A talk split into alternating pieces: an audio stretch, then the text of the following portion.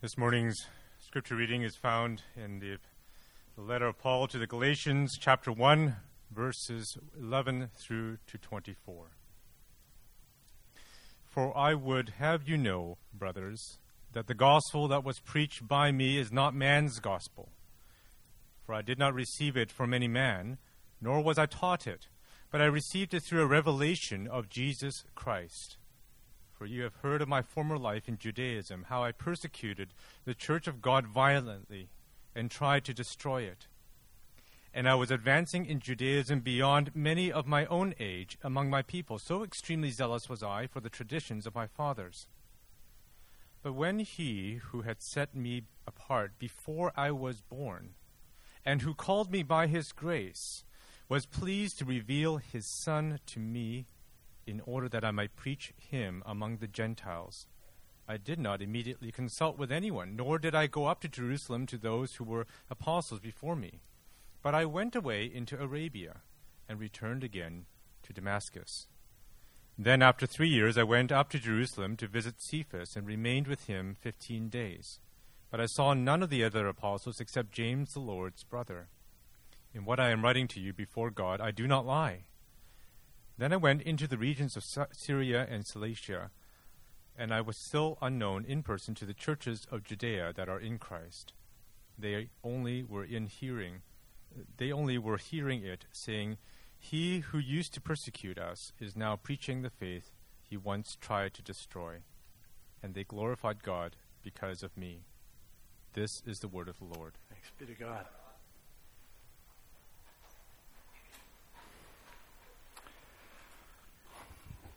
Well, good morning. Sporting my black and white game today. Three months ago, I couldn't fit into this shirt. That's good news. Um,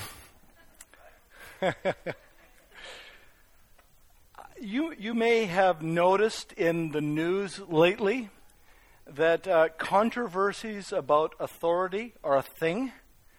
Um, you know, if you've been following anything of what's going on in the political scene in the United States, that you know, when authority comes into question, uh, things can get a little bit heated.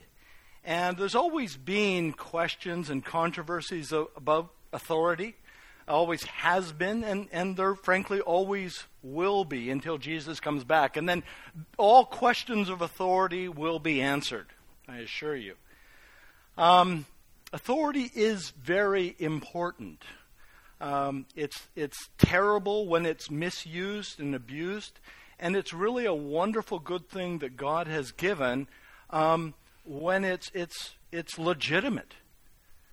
Um, now, in the Gospel of Matthew, the first book of the New Testament, there, there's a question, there's a controversy about authority, and we see it in uh, Matthew chapter 21. I'll just refer to it here, but there's this scene where Jesus is in the temple in Jerusalem. He's in the temple and he's teaching, and these religious leaders, um, the Jewish religious leaders, come up to him, they approach him, and they have a question for him. They, they want to grill him, they want some answers, and so they put this question to him By what authority are you doing these things? And who gave you this authority? It's an important question. Jesus answers them. I also will ask you one question, and if you tell me the answer, then I also will tell you by what authority I do these things. Here's his question that he asks them. Verse 25 The baptism of John, John the Baptist, the forerunner of Jesus that we read about earlier in the gospel. He says, The baptism of John, from where did it come? From heaven or from man? And they had to stop and think about that. And they, they gather together and they have a little conversation among themselves. And Matthew lets us into that conversation. They're saying, well, uh, if we say it's from heaven, he will say to us, Then why didn't you believe him? But if we say from man, we're afraid of the crowd, for they all hold that John was a prophet. So they answered Jesus, We do not know. And he said to them, Neither will I tell you by what authority I do these things. Let me begin with a word of prayer because we're going to do a deep dive this morning on these questions. Father in heaven, I pray that you would speak to us from the words that have just been read by me and by Jonathan and you would speak to us from the word that will be preached, that we would hear your voice coming with your authority, and we would, above all, hear your good news. We'd hear it in our hearts, we'd receive it by faith, humbly implanted, and that it would do the work that only the gospel can do in, in renewing us and restoring us and transforming us. We pray that all things that happen here today would happen for your glory, and in Jesus' name, amen. Amen. So, in that scene that I just read for you out of, out of Matthew 21, the religious leaders understand something that's very important. And it's maybe it's not something that we think a lot about, but here it is. Authority implies responsibility. You see, because if they said that John the Baptist, his message and his ministry came from heaven, they would understand that Jesus would challenge them and say, Well, then why didn't you believe it? Because this is God we're talking about. This is, there's no higher authority than heaven, than God. And so there is this responsibility. It's built into human beings because we're created in God's image uh, there is a responsibility to obey rightful, legitimate authority. They understood this. But they wanted to avoid the responsibility, didn't they? They wanted to avoid the responsibility, and so they came up, not with an answer, but they came up with a non answer. We don't know. So Jesus said, Fine, I'm not going to tell you. Now, as I thought about this text that we're looking at this morning, Jesus is, is really asking us the same kind of question he asked the religious leaders. Imagine uh, that if Jesus was here, he might ask us this question this morning, very similar to the question that he asked the religious leaders in the temple. He might ask us, the gospel preached by Paul? Is it from God or is it merely from men? That's the question that we're going to look at this morning. And that's the question that the text that Jonathan read for us, that's the, that's the question that this text answers for us. The gospel preached by the Apostle Paul, is it from God? Is it from heaven? Or is it from, from people? Is it from man? Is it from mere mortals? That's an important question given what I said a moment ago about responsibility. So, this morning I want to begin by looking at Paul's main point in this passage. Look at verses 11 and 12 with me, if you would. If you have a Bible open, open it up. Uh, if you have an app, open that up. Or I think the main verses will be on the on the slides behind me. But in verses 11 and 12, Paul writes, For I would have you know, brothers, that the gospel that was preached by me is not man's gospel. And then he explains that further. He says, For because I did not receive it from any man, nor was I taught it by any man. But I received it through a revelation of Jesus Christ. Now, if you've been with us before, if you've been reading the book of Galatians, I bet that you, you, you probably hear um, something that we've, we've looked at before that's quite similar to what Paul is saying here in verses 11 and 12. Because back in verse 1, when we started just a couple of weeks ago, here's what Paul said at the beginning of the letter in verse 1. Paul, an apostle, here's the similarity, not from men nor through man, but through Jesus Christ and God the Father who raised him from the dead. Now, if we take verse 1 and we take verses 11 and 12 and we bring them together, Paul is, is saying two things to us that really that are intricately and, and, and completely connected. Paul is telling us in verse 1 that his apostolic ministry isn't from man, it comes from God, it comes from Jesus Christ. And then in verses 11 and 12, he's saying that that's also true about his message. The gospel that he preached does not come from a mere mortal. He wasn't taught it. He received it as a revelation from the risen and the reigning Lord of glory. That changes everything. Jesus revealed the gospel message to Paul on the road to Damascus. Jesus commissioned uh, Paul into his apostleship on the road to Damascus in Acts 9. You can read about that. And this is so important because Paul's authority as an apostle and Paul, the authority of, of Paul's message of the gospel, those things go together and they, they stand together or they fall together. And so it's important that Paul teach us, that we learn the importance of the authority of Paul's message. Now, before we look at why Paul is defending the authority of his message here, I want to just press pause with you for a, me- a moment because as I was preparing, I imagined this question. I like to try and do that to imagine questions that if I was sitting there, I might have. And the question that came into my mind was well, what about all the cult leaders? What about all the different cult leaders who have claimed what Paul is claiming here a personal revelation from Jesus? Right? What about that? I don't know. Maybe am I the only one that that strangely came into my mind? I think I got an amen from my wife. Um, you know, that's a question, right? And actually, if you Google this, it is kind of weird. How many people either claim to have received a revelation from Jesus, or this one's even a little bit further, how many people claim to be Jesus? It's kind of scary. And so I think that's actually a, a legitimate question, right? If I didn't understand the whole kind of Bible message thing and what it's all going on about here, I, I, I don't know, I'd have that question.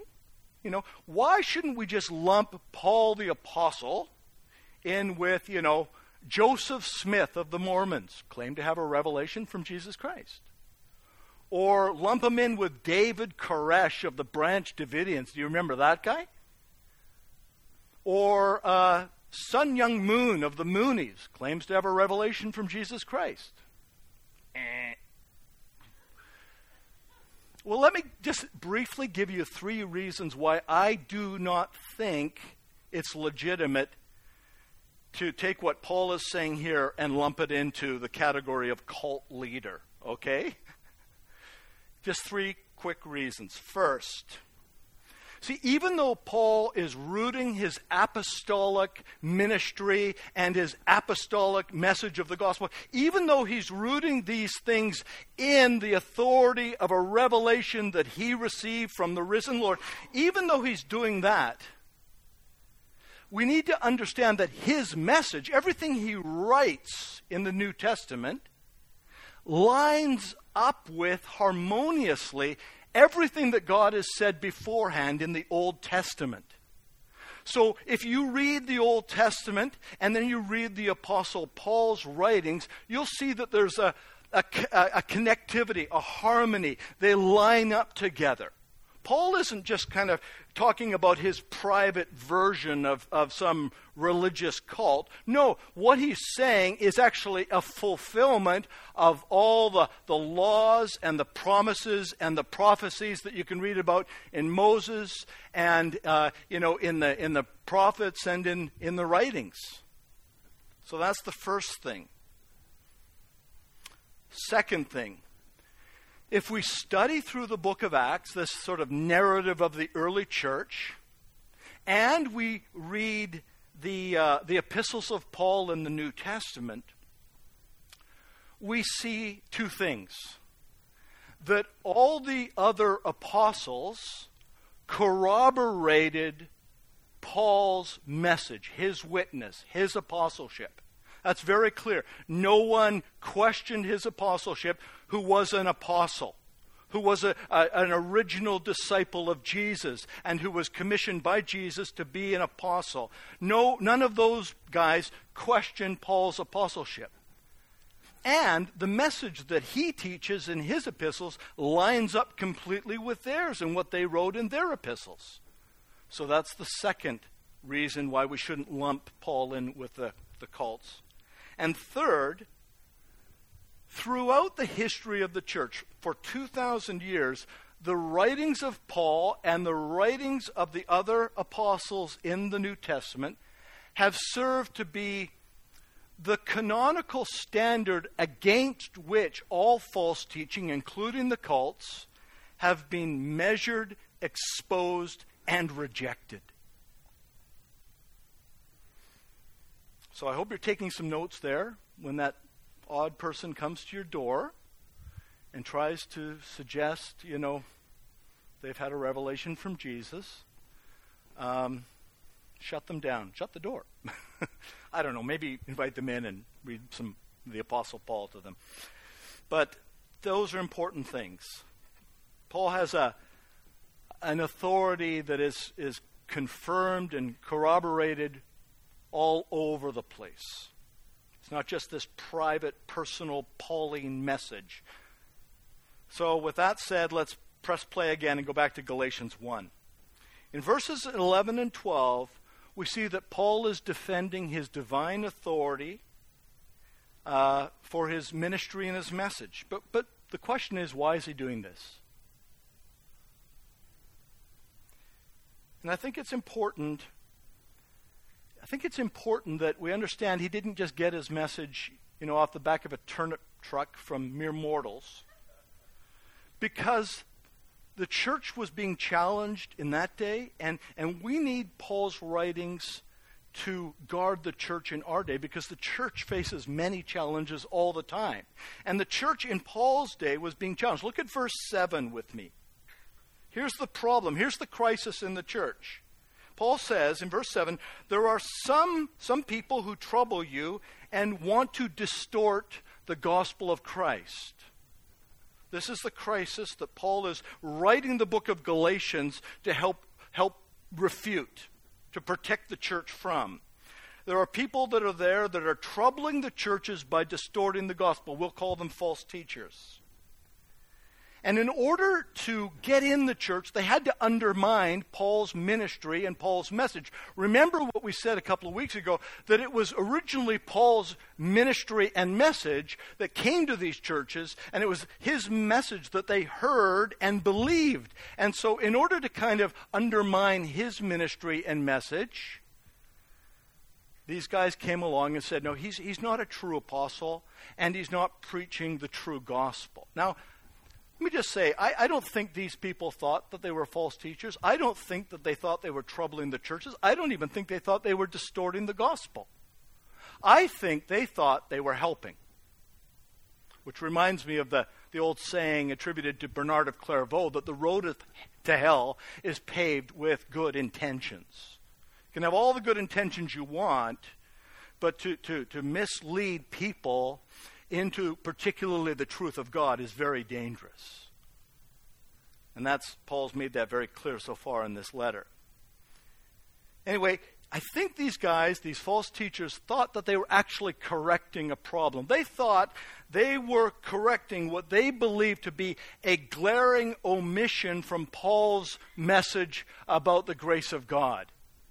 Specifically, they taught that in addition to faith in Jesus Christ, Christians have to obey the law of Moses in order to be saved. That was their message. That faith in Christ is important, but we also have to add on to it keeping the laws of Moses if we are going to be saved. That was the essence of their message. And Paul says that is a distortion of the gospel. And you need to listen to me because I'm speaking with God's authority, with the authority of the Lord of the church, the head of the church. And so he emphatically defends his apostolic authority, not because he's, he's offended, not because he's hurt by what they're saying about me, but he's defending his apostolic authority because he wants to keep these Christians and he wants to keep us from believing a soul destroying, distorted gospel that corrupts the grace of God. That's why this is so important for us. Because every day, all the time, if you were here last week, uh, Brand went into some of these, we are constantly tempted to embrace, to believe, to kind of cobble on to the, the gospel of the grace of God, something else that we, we've got to do in order to, to earn our righteousness with God, to earn our good standing with God. And Paul's saying that is a false gospel. That's like a Frankenstein gospel. Scary. So let's take another look at verses 11 and 12. This is the main point of this whole passage. He says, I would have you know, brothers, that the gospel that was preached by me, that they originally believed, is not man's gospel. Literally, it's not according to man. For, because I did not receive it from any man, nor was I taught it, implied by any man, but I received it through a revelation of Jesus Christ. So Paul is saying that his gospel, he didn't concoct it, he didn't imagine it, he didn't dream it up, he didn't come up with it, he didn't wasn't sitting in a Starbucks one day and he thought, "Hmm, I wonder what a good idea might be. And he just sort of started scribbling and writing, and oh, this sounds great. That's not where the gospel came from. Came from a revelation of Jesus Christ, the risen and reigning Lord. Paul's saying here that he, he, he, it's, the gospel is not his spin on something that he picked up secondhand from the other apostles in Jerusalem. He's refuting that idea too here. He was not taught it by anyone.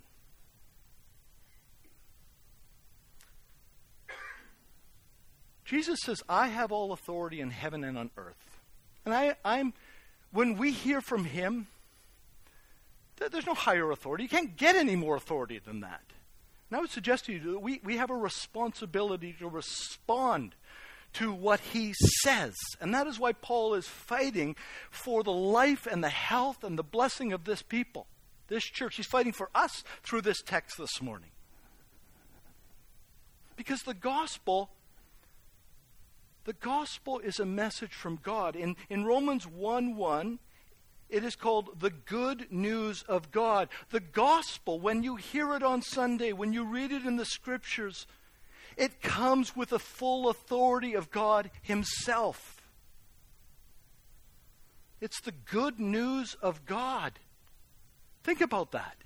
I, I was preparing this message and it just hit me again. I've been doing this for over 20 years, and there's a freshness to it because God speaks good news to us. This is glorious, good news. Now, I don't know about you, but that's not I'm inclined to think that God's upset with me.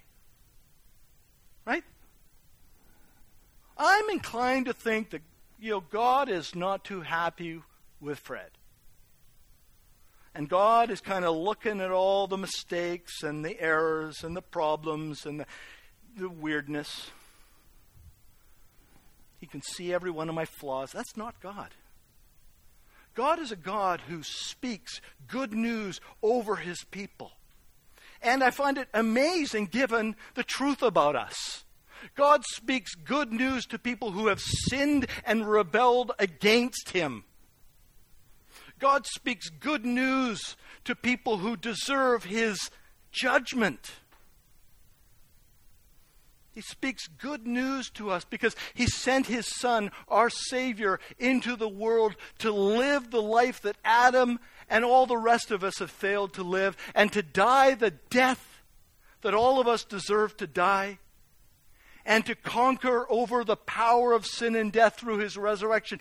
That is the good news, that message about what Jesus Christ has come and done and accomplished through his life and death and resurrection. That's the gospel message, and it's not me saying it. It's God saying it to us. God just happens to use means. Paul was an authoritative mean, means. I am not. Whatever authority I have here this morning is because I seek to be faithful to this book. But it, we're not here. This is not Tony Robbins' pep talk time. I'm not here to stroke egos and, and, and you know pick you up a little bit and encourage you. That's this isn't psychobabble time. This is gospel declaration time. This is God speaking to his people, speaking over them hope and forgiveness and reconciliation and adoption and a love that nothing in heaven and on earth can separate us from. That's what the gospel's about.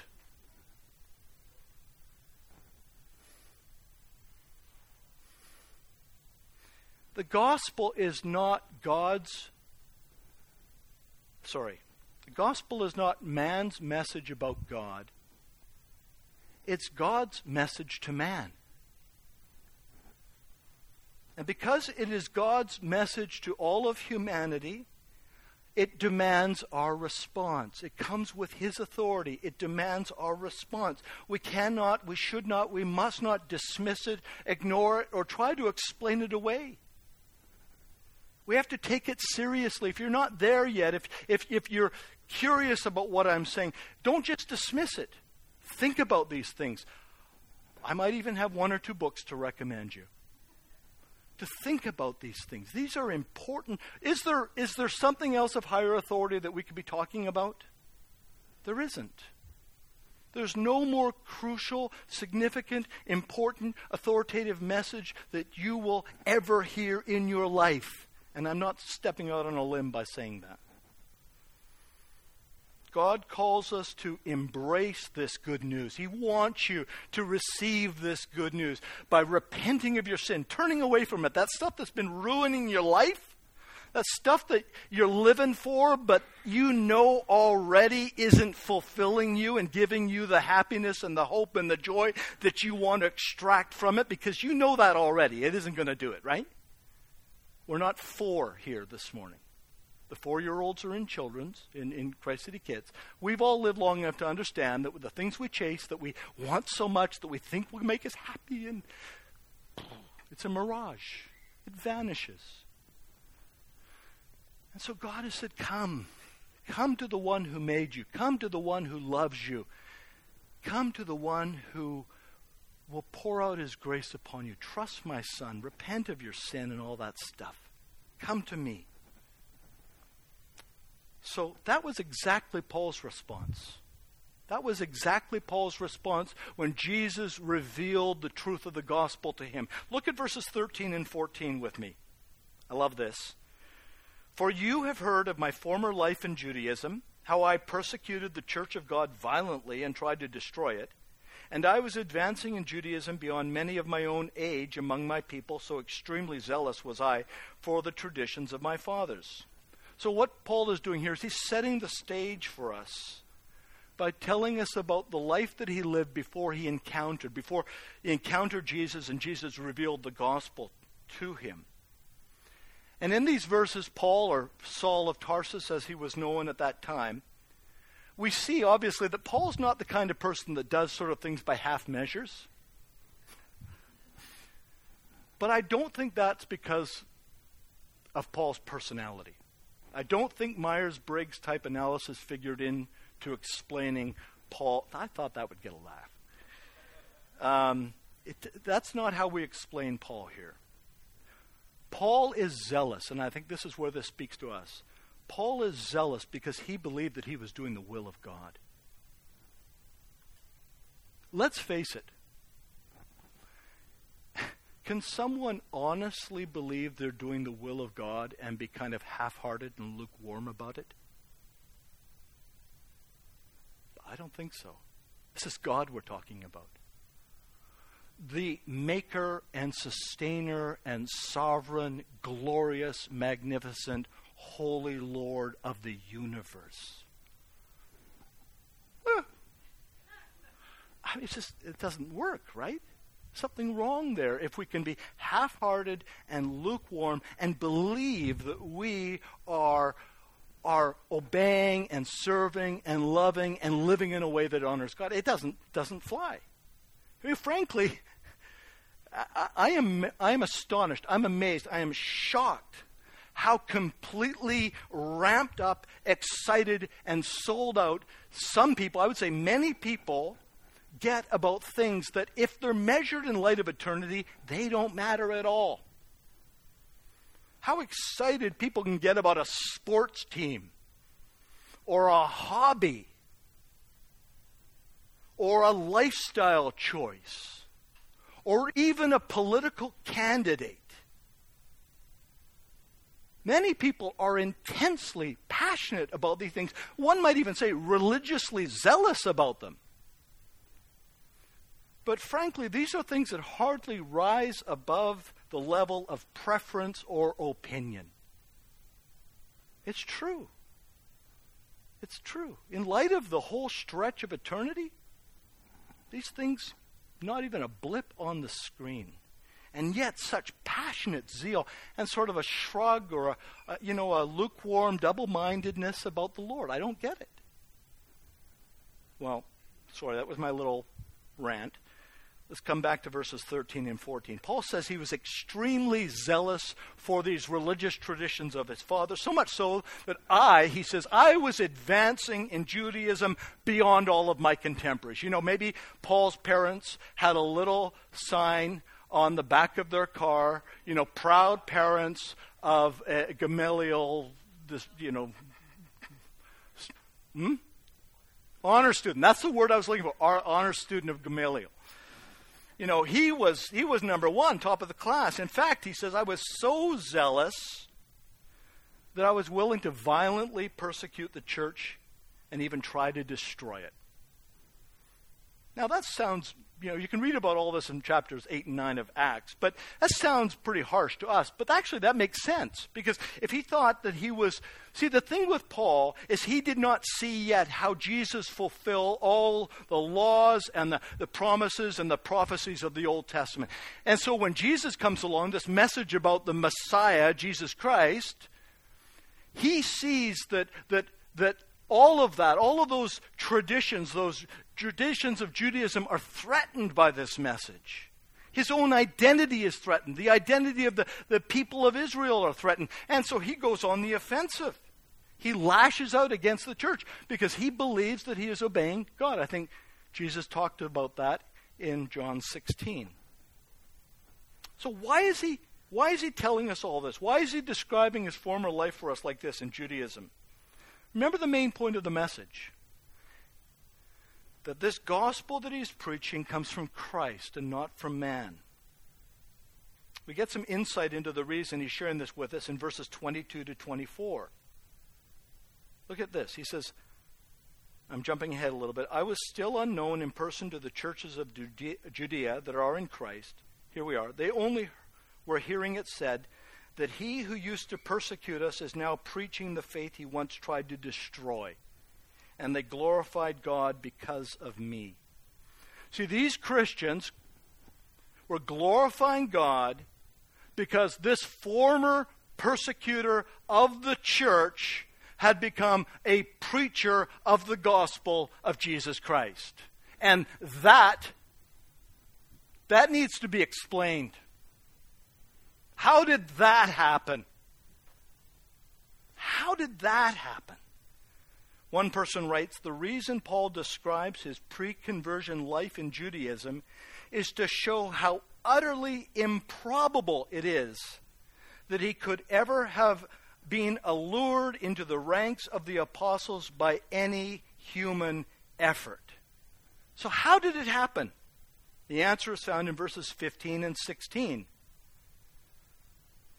Here it is. But when he, who had set me apart before I was born, and who called me by his grace, was pleased to reveal his Son to me, in order that I may preach him among the Gentiles. This is the only adequate way to explain this astonishing change, this transformation that has taken place in Paul's life.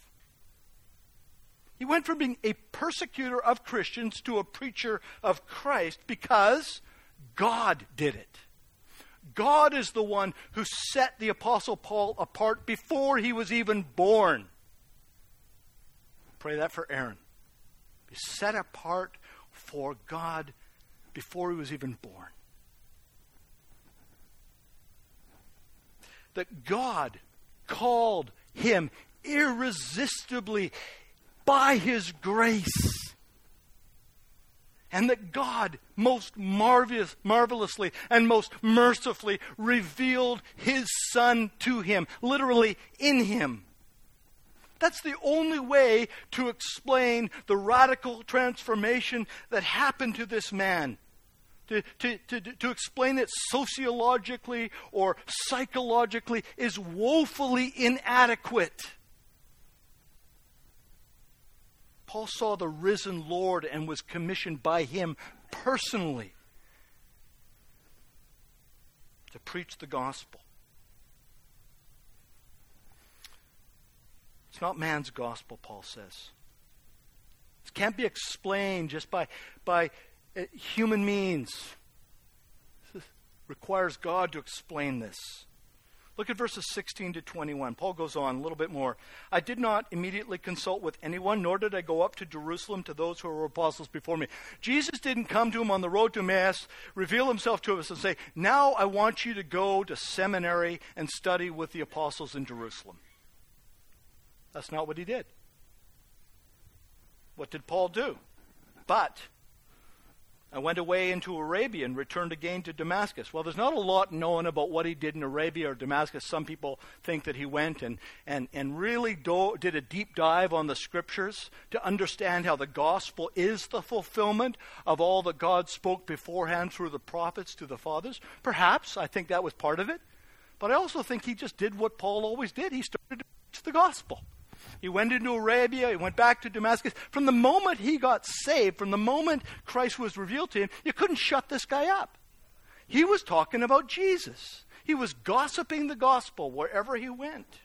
And that's what he did, I'm sure, for these three years, he tells us. Then, after three years, after three years from being converted to meeting Jesus to doing this preaching, he ends up. He says, I went up to Jerusalem to visit Cephas and remained with him 15 days. But I saw none of the other apostles except James, the Lord's brother. In what I am writing to you before God, I do not lie. Fifteen days, couple of weeks, hung out with Paul, Peter, Cephas, hung out with James, met him briefly.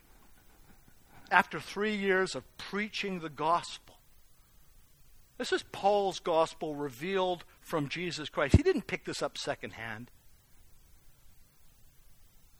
He's an independent witness who corroborates what those guys are teaching too. And that's how we see it's further evidence that this is from God. This is from Jesus. It has this authority. So, this is a message this morning that we must not ignore. We can't explain it, we shouldn't explain it away. You might have questions. I'd love to talk to you about that. But we, we, we shouldn't merely try and avoid our responsibility. If, if this is true, we, we, we're all under a, a, a responsibility this morning to respond to it. And the response is to repent, to turn away from our sin and our selfishness and our pride, and to turn to Jesus, the one who is crucified for your sins, the one who is risen from the dead for your life and reconciliation Turn to Him. Hide yourself in Him. Embrace Him. But don't say, we don't know. Try and avoid it. Let me close by saying one thing. What a story. What a gr- I'm so glad there's moments like this where Paul kind of lets us in to his life because that's an awesome story of just radical transformation, right? But let me just say that that's also our story. Maybe it didn't look the same as Paul's, but what it's the specifics may be different, but the same thing is true that all people who believe this gospel are transformed by it. It's only good news because it gets into us and it transforms us from the inside out by the working of the Holy Spirit as we believe and trust and hope in Jesus Christ. That's what the rest of this book of Galatians is about in chapters 5 and 6. It's about that inner transformation. And so consider that. Romans says that the gospel is the power of God for salvation to everyone who believes it. Have you believed it? Have you repented of your sin and cast yourself upon the mercy of God revealed in Christ? Because it will begin and, and, and work out a, a radical transformation in your life. I remember about a year after I came to Christ, I was I, when I was younger. I was known for being into things for short periods of time. I was into cars and clothes, and may have paid some attention to girls once or twice. And um, boy, I thought that'd get a laugh from my wife. Um, you know, I was just kind of interested in different things, and then and then Christ revealed Himself to me through an evangelist, someone sharing the gospel with me, and I was I was gripped. I was changed radically. But my mom thought, well, we'll see. This is a fad, maybe. He's just got religious. And my mom's very patient. She was very patient with me. And after about a year and a half or two years, here's what she said to me. My mother at that time was not yet a believer. And she said to me, she shake her, I can just see her. She's shaking her head. She says, There's one thing I cannot deny is that you've experienced a miracle. You're a different person. Can you say that about yourself? That's I'm not pointing at me. That's the work of the gospel in everyone who believes it. So, do you see evidence of that in your life? Now, this week, this month, this year. Press in. Trust the Lord to do this work and complete this work and advance this work of conforming you to the image of Christ. Let's pray. Father in heaven, speak to us often with your authority through the word and through preaching and through uh, books that help us see more clearly the gospel. We need to hear from you. Captivate our hearts. Work in our hearts by your Spirit.